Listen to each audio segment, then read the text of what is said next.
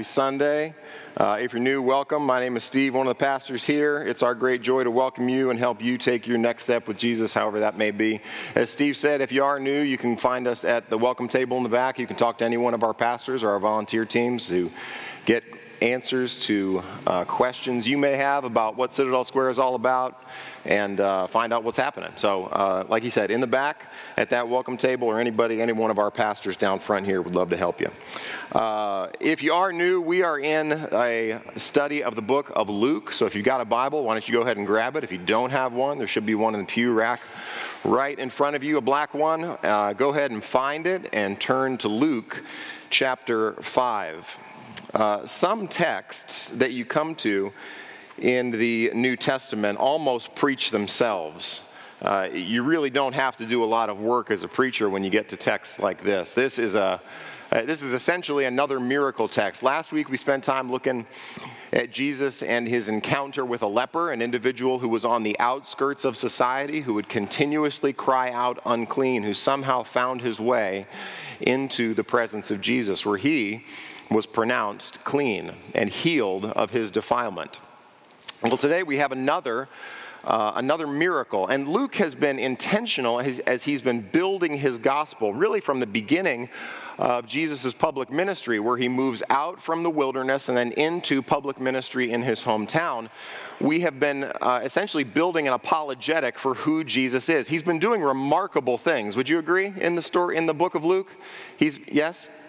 Okay, he's been doing remarkable things. His ministry has essentially been characterized by healing and teaching. In fact, that's where we left last week. If you look up just one verse or two uh, in the paragraph that we looked at last week, where Jesus cleanses a leper, this is in 5:15. Uh, Luke says that even more, the report about him went abroad, and great crowds gathered to do two things: to hear him and to be healed of their infirmity. So, it's it's one thing for Jesus to be a great teacher. That's fantastic. It's great to hear somebody teach with authority, so much so and so well that the demons are subject to this individual. Number two, it's great to be a healer. It's great to be the absolute best healer the world has ever seen, far surpassing any physicians of the time. But what you have up to this point in the book of Luke is a, a development of the identity of this person, Jesus. If you remember the temptation passages, in the temptation passages with Satan, Satan asked a very particular question. If you are the what? The Son of God, then turn these stones to bread. As Jesus encounters his hometown synagogue and walks into the synagogue and reads from the book of Isaiah, he says, This passage has been fulfilled today in your hearing. And he reads a passage that refers to the divinely ordained, spirit empowered servant of God. When Jesus casts out demons, the demons come out of people claiming that he is the Christ, he is the Holy One of God. Both the leper and Peter have declared Jesus not just to be master, but to be Lord. Well, today, as we're building this, uh, this identity of Jesus and who he is, uh, we're going to find another title that is the first time Luke will use this title. You actually have several firsts in this passage. You have the first use of an incredibly important biblical term called faith. It, in Luke's writings, it's the first time faith is used. You have a title of Jesus that's given to him that Jesus will use of himself, and it's, it's Jesus' favorite title, his favorite way to refer to himself. Luke will use this term 25 times all the, through the course of the rest of his gospel. It's the term Son of Man. And you'll see how Jesus refers to himself in this passage as the Son of Man. It's our first introduction to Jesus' opponents. In fact, from this story and really the next two weeks, you're going to see Jesus encounter his opposition where Jesus is now going to be face to face and mano a mano with the Pharisees and the teachers of the law. They're going to be the antagonist to the ministry of Jesus Christ. They're introduced here for the first time in Luke's gospel. But what you're finding as we move through this passage, uh, and what you'll see here today, uh, you remember how Luke begins his gospel with the ministry of John the Baptist. And John the Baptist arrives on the scene proclaiming for a baptism for the repentance and the forgiveness of sins. And that idea of forgiveness of sins characterized all of John the Baptist's ministry. But here, another first, will be the first time that concept and that idea of the forgiveness of sins is attributed to Jesus. Now, no matter who you are, no matter what your background is, the term sin is a loaded term, right? You may not even use that term all that common. It's not a common term that you hear in the media or on blog posts or social media or really in the, the natural rhythm of our lives. It's very rare for somebody to bring up the term explicitly and really use it correctly of sin. We may talk about mistakes. We may talk about failures, we may talk about regrets, but in fact, when we come to the biblical concept of sin, really sin characterizes the entire biblical story, right?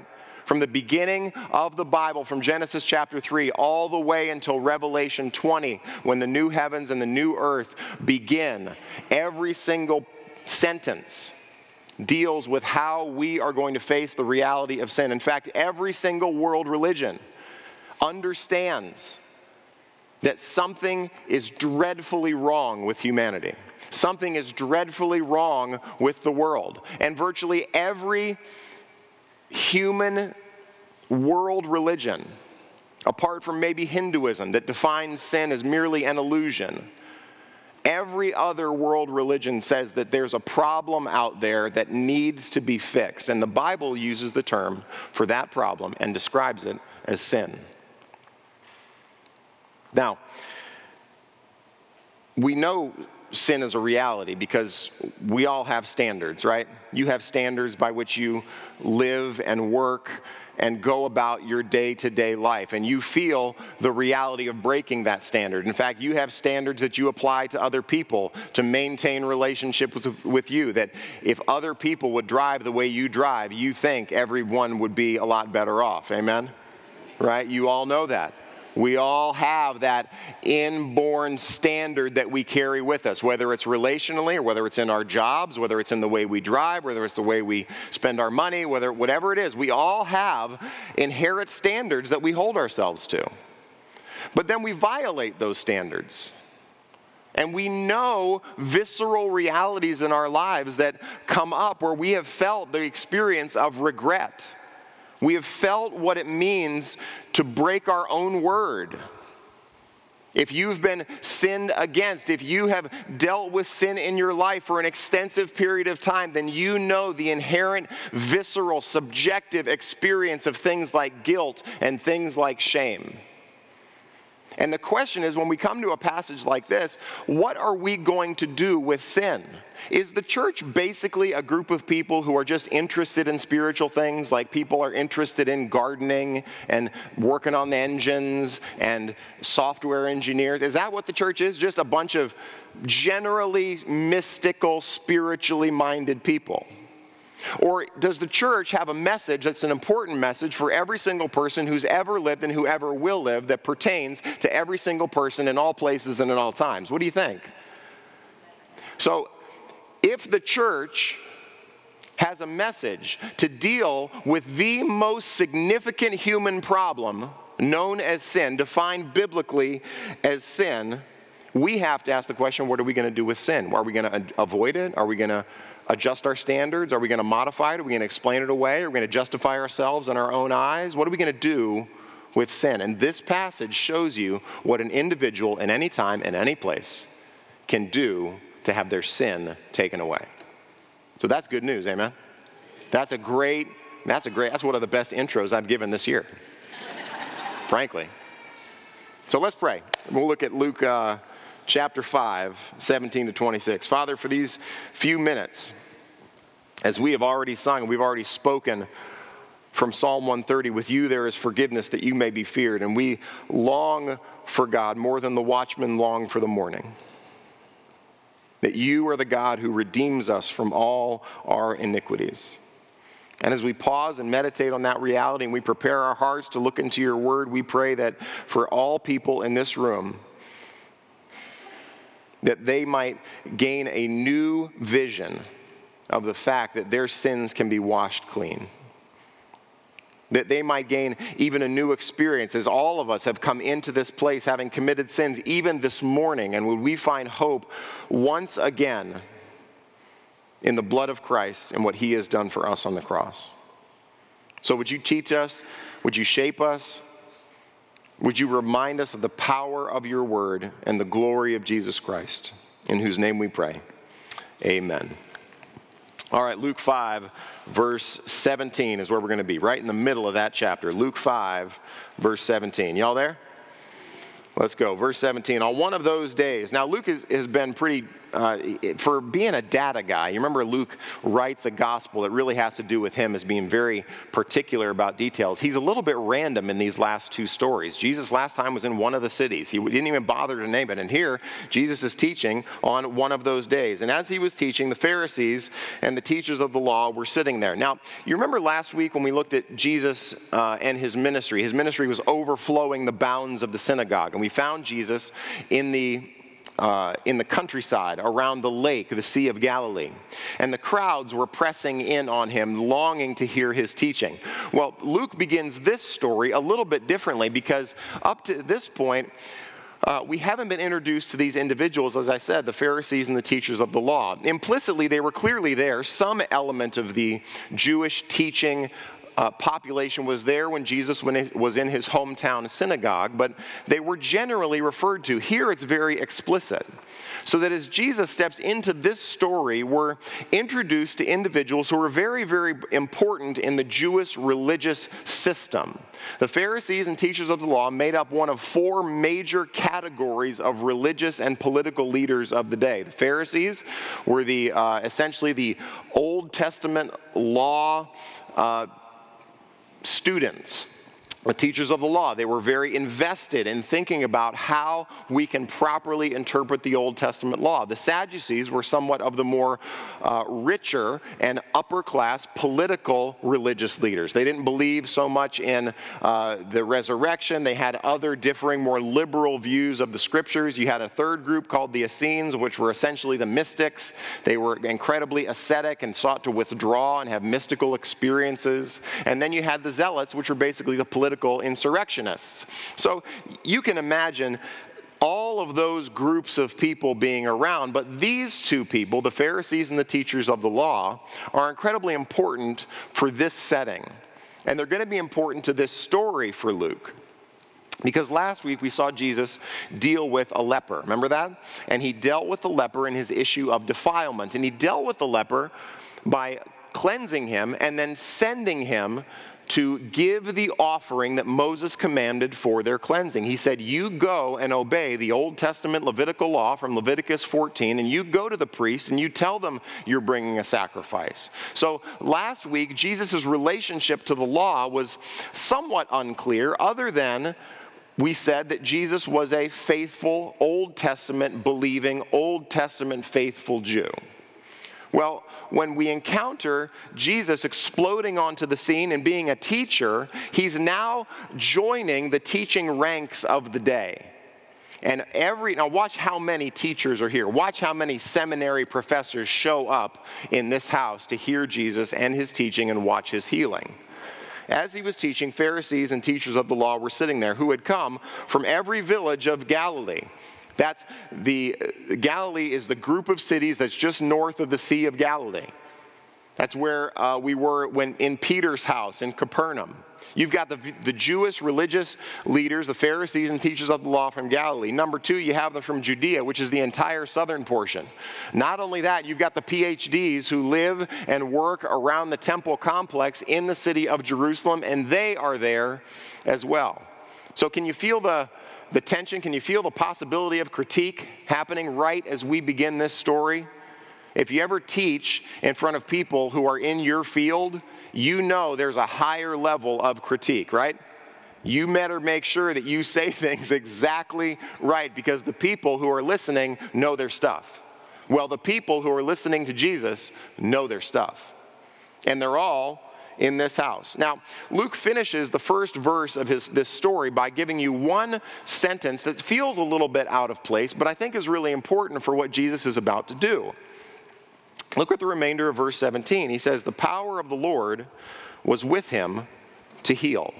Now, all through the beginning of Luke, power and the Spirit of, Lord, of the Lord are equated. So essentially, what we're saying as this story begins is that Jesus is around the most stringent interpreters of the law in his day. They are the most conservative, the most biblical, the most seriously and high minded about the truths of God and His Word that He has given. But at the very same time, we have Jesus who has the Spirit of God, the power of God with Him to heal. Now, that tells us something important about Jesus and who He is. Jesus is not just an individual out there wandering off and doing God sized things and then coming back in His relationship with His Heavenly Father.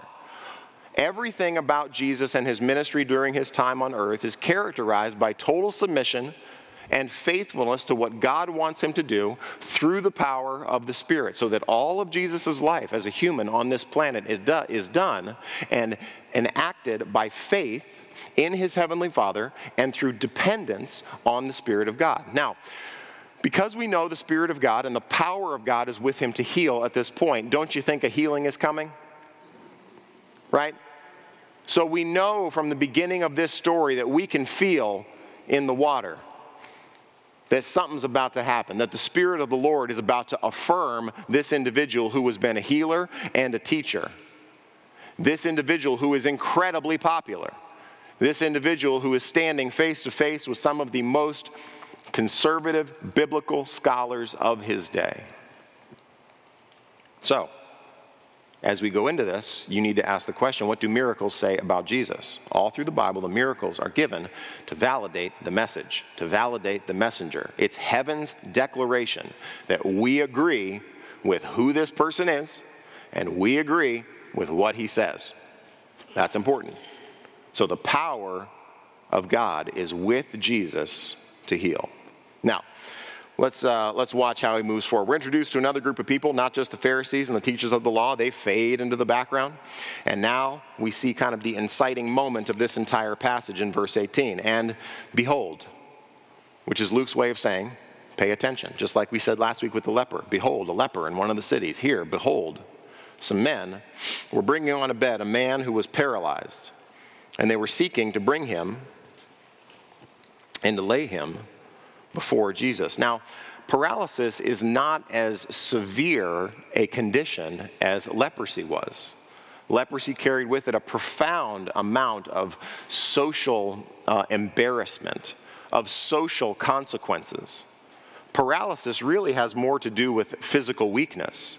This is an individual who has lived his life primarily dependent upon the goodwill and the kindness and the generosity of others. If you remember, these, these are individuals who are uh, generally outside the normal rhythm of Jewish religious life. So, if you remember in the book of Acts, one of the very first miracles that happens in Acts chapter 3 is that Peter and John are on their way up to the temple. And as they're on their way up to the temple, they see a man who is lame from birth and he's laid at the gate.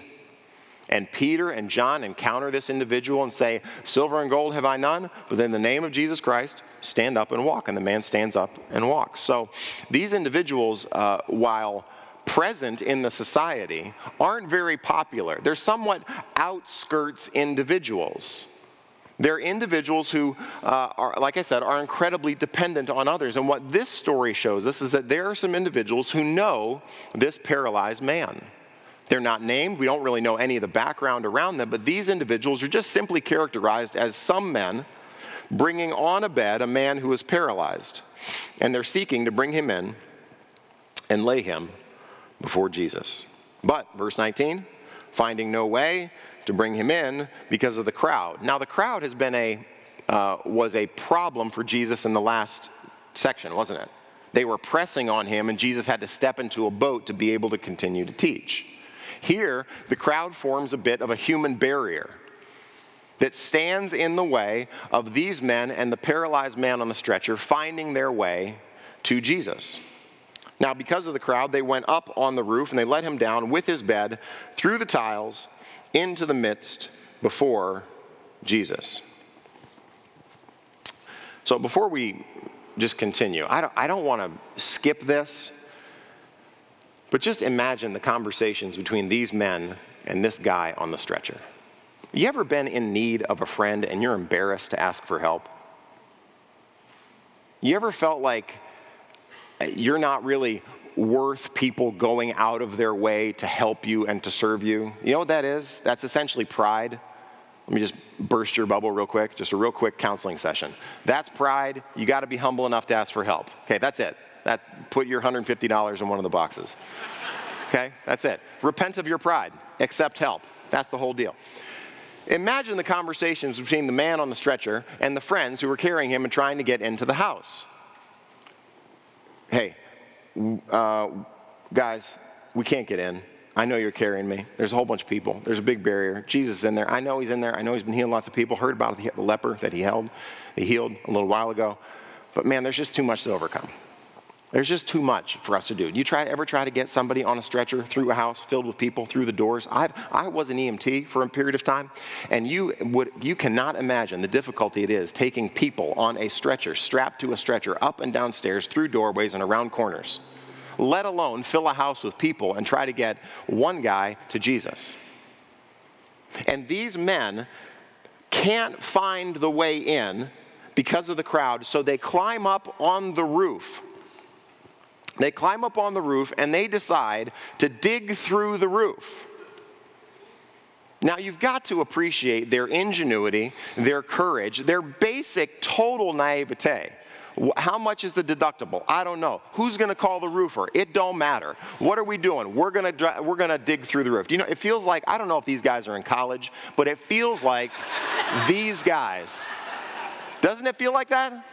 There is no bad idea. No bad. There's there's no obstacles to these guys.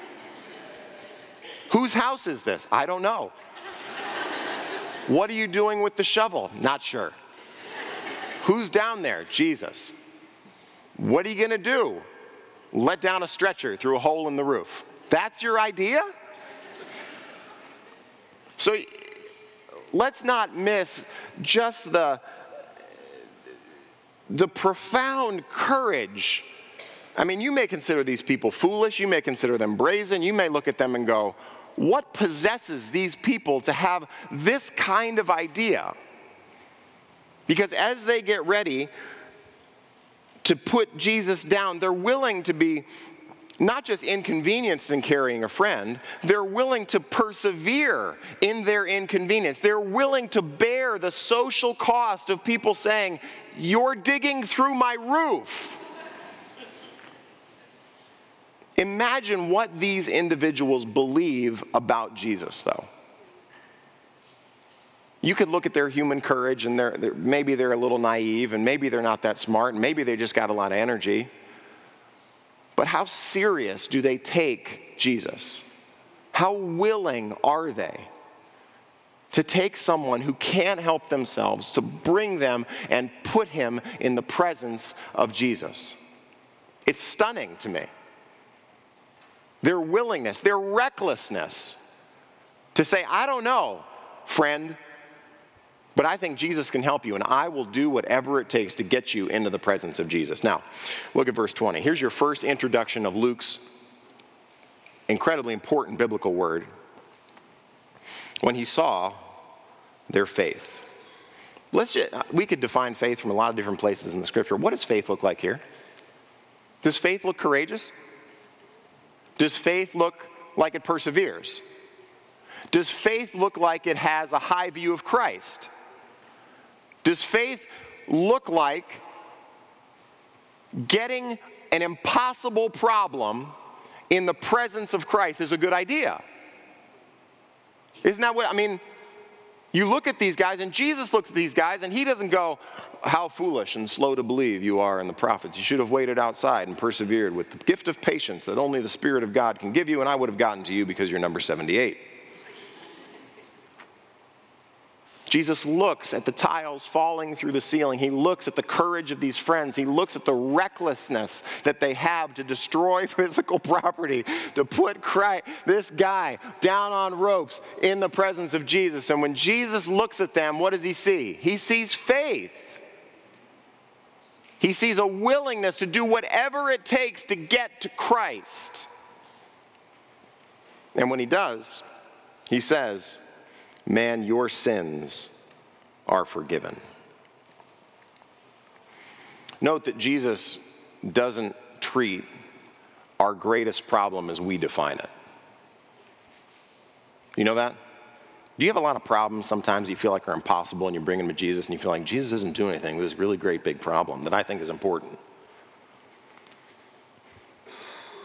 And you can imagine none of these men who are letting down their paralyzed friend through the, through the ceiling are thinking to themselves, we're going to get Jerry's sins forgiven. That's what we're going to do. They didn't think that. What did they think?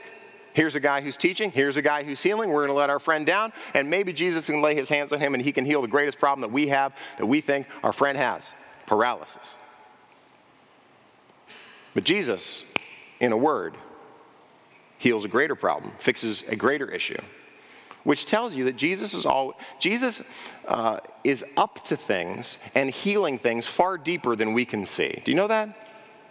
You may think your greatest problems are physical problems. You may think your greatest problems are material problems. Jesus comes to heal incredibly important, essential, human, spiritual problems.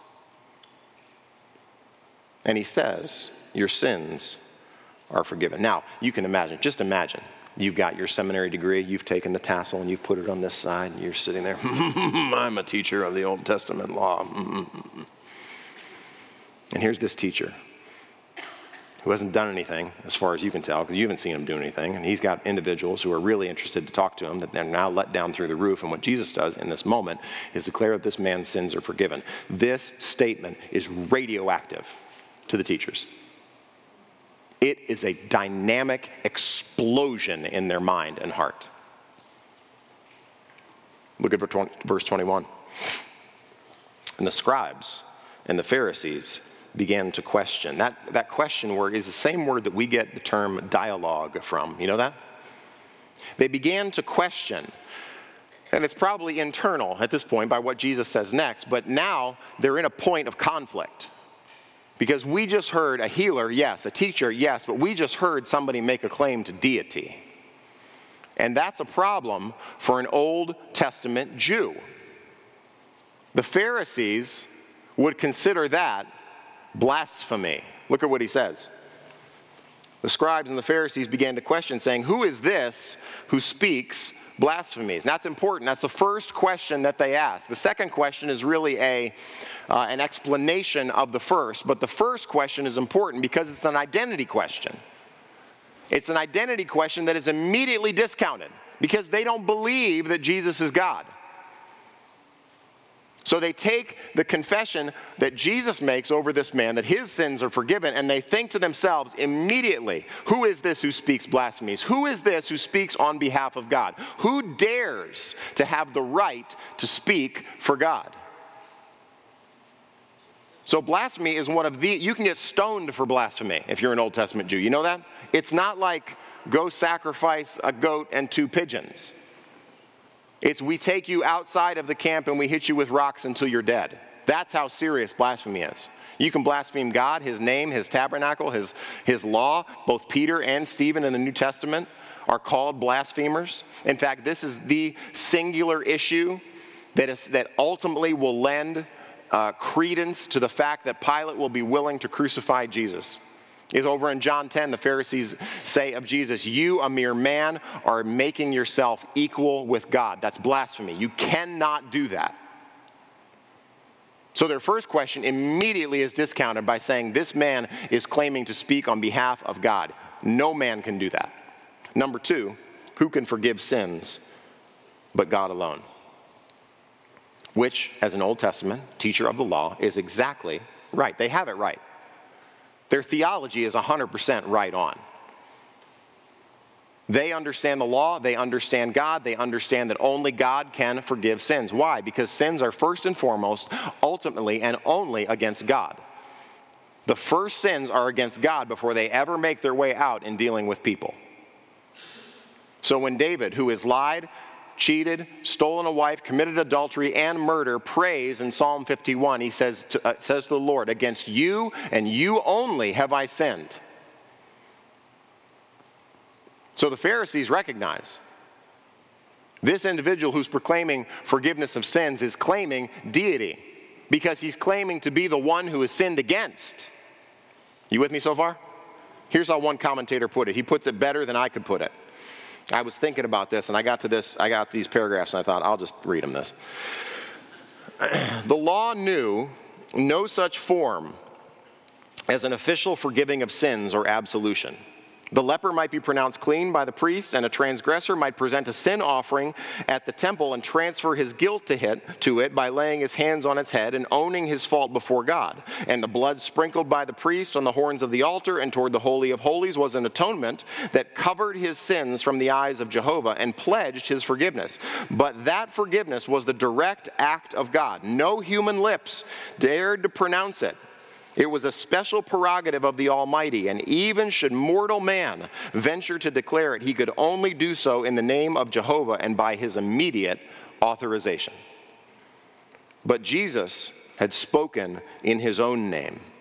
He had not hinted at being empowered by God to act for him. The scribes were greatly excited. Whispers, ominous head shakings, dark looks, and pious gesticulations of alarm. What a great word, gesticulation showed that they were ill at ease. He should have sent him to the priest to present his sin offering and have it accepted. It's blasphemy to speak of forgiving sins. He is intruding on the divine rights. The blasphemer was to be put to death by stoning, his body hung on a tree and then buried with shame. Who can forgive sins but one God? One who usurped the prerogatives of deity according to Levitical law was to be punished by death. So you can see why this text opens with Jesus and the Pharisees of the law, can't you? You can feel the pressure and the tension building and building and building as Jesus forgives this man's sins. Verse 22 When Jesus perceived their thoughts, which is a big tip off that he's God, he answered them, Why do you question in your hearts? Now, when Jesus asks questions, he's always teaching. Do you know that? Why do you question in your hearts? What is the question that the Pharisees are wrestling with? They're wrestling with who this person claims to be. And through Jesus' question, Jesus' question essentially reveals to us that we shouldn't be asking that question, right?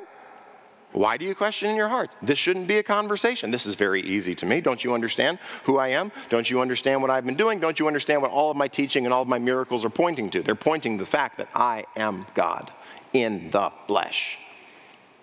Now that's a little hard for the Pharisees to take. It's a little hard for the Pharisees to wrap their mind around that reality. Why are you questioning in your hearts? And this is great. Here's another question from Jesus. Which is easier to say, your sins are forgiven you, or to say, rise and walk? Now that's, a, that's almost like a Jesus sized riddle, isn't it? Which is easier? Literally, which is the easier work? You know, the, the verb to say is mentioned eight times throughout this passage.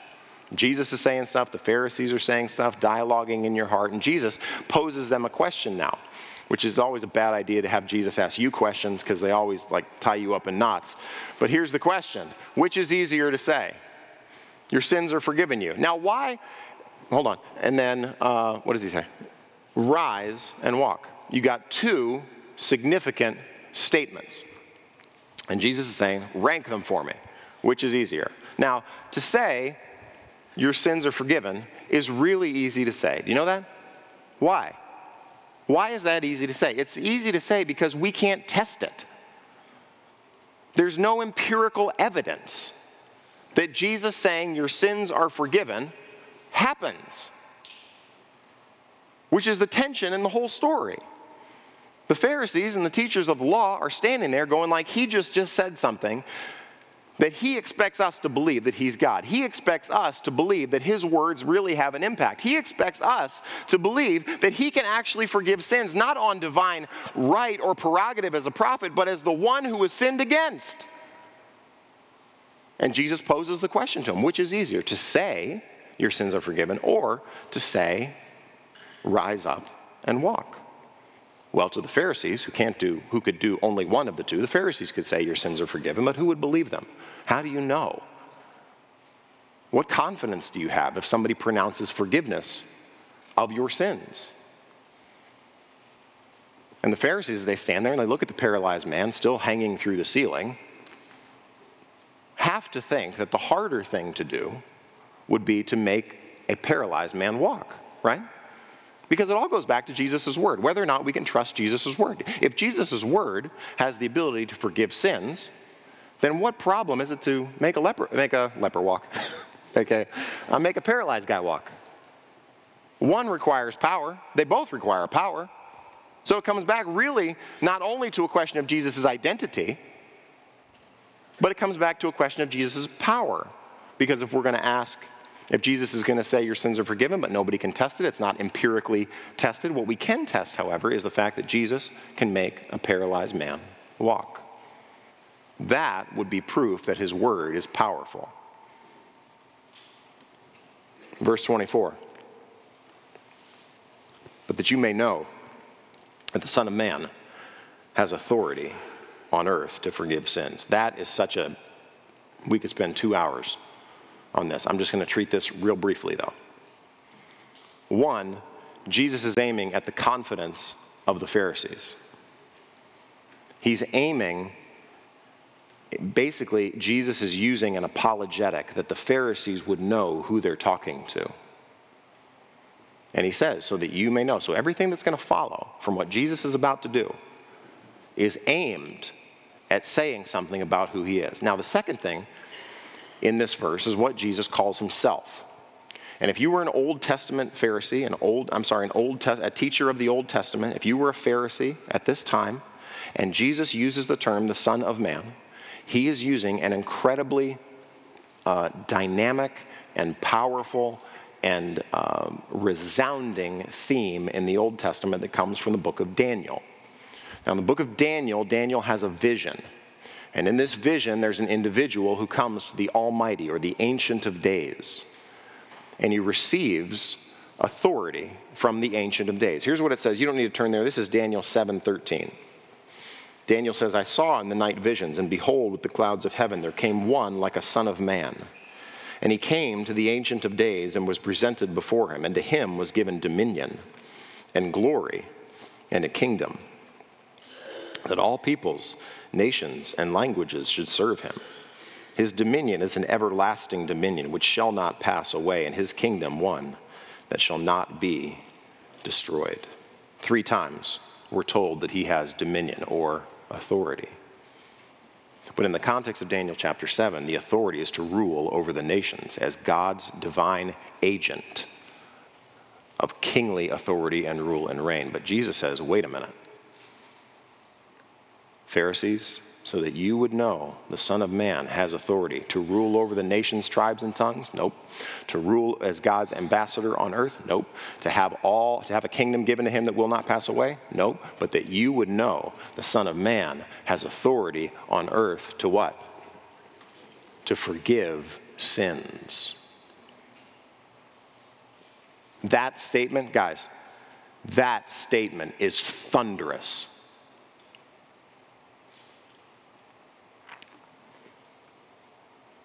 So that you would know the Son of Man has authority on earth to forgive sins, he said to the man who was paralyzed, I say to you, rise, pick up your bed, and go home.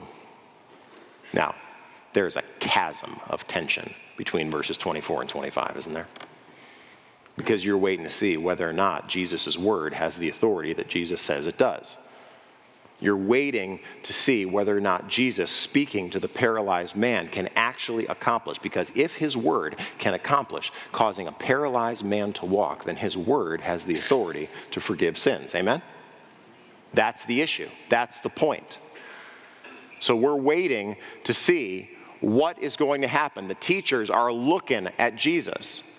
And as Jesus turns from them and he looks to the paralyzed man, and he says to the paralyzed man, Rise, pick up your bed, and go home. Verse 25. Are you surprised that the word immediately is in the first two words?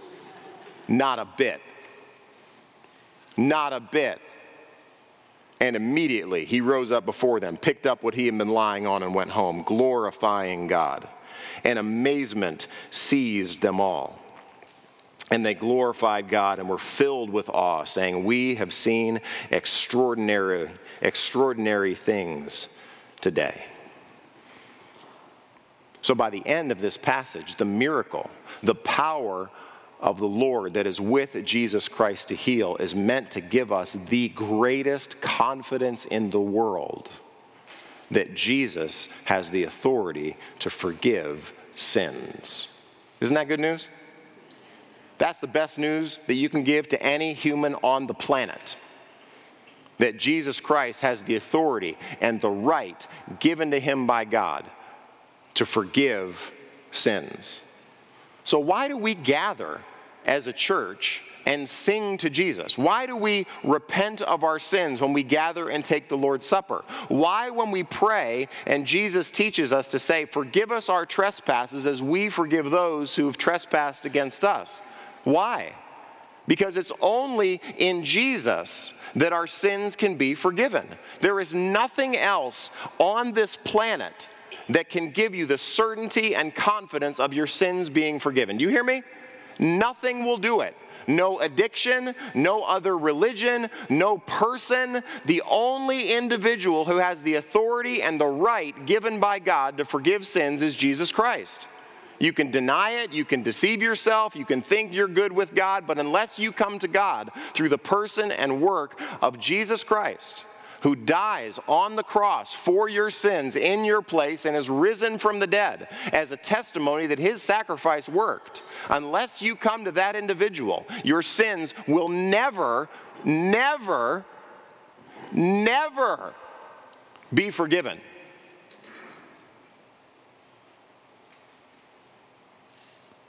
The only hope you have in the presence of the Lord God Almighty is that you have an advocate, the man Jesus Christ, who has taken your sin to the cross and paid for it for you. So when these Pharisees listen to this man say, Your sins are forgiven, they hear God Himself pronouncing a verdict over individuals' lives that is as certain as the fact that his ankles and knees now work again. And do you notice the effect of Jesus' ministry to this man? He is now walking again. He now gets to go home. The message of forgiveness of sins is a liberating one. Amen? You, can you imagine?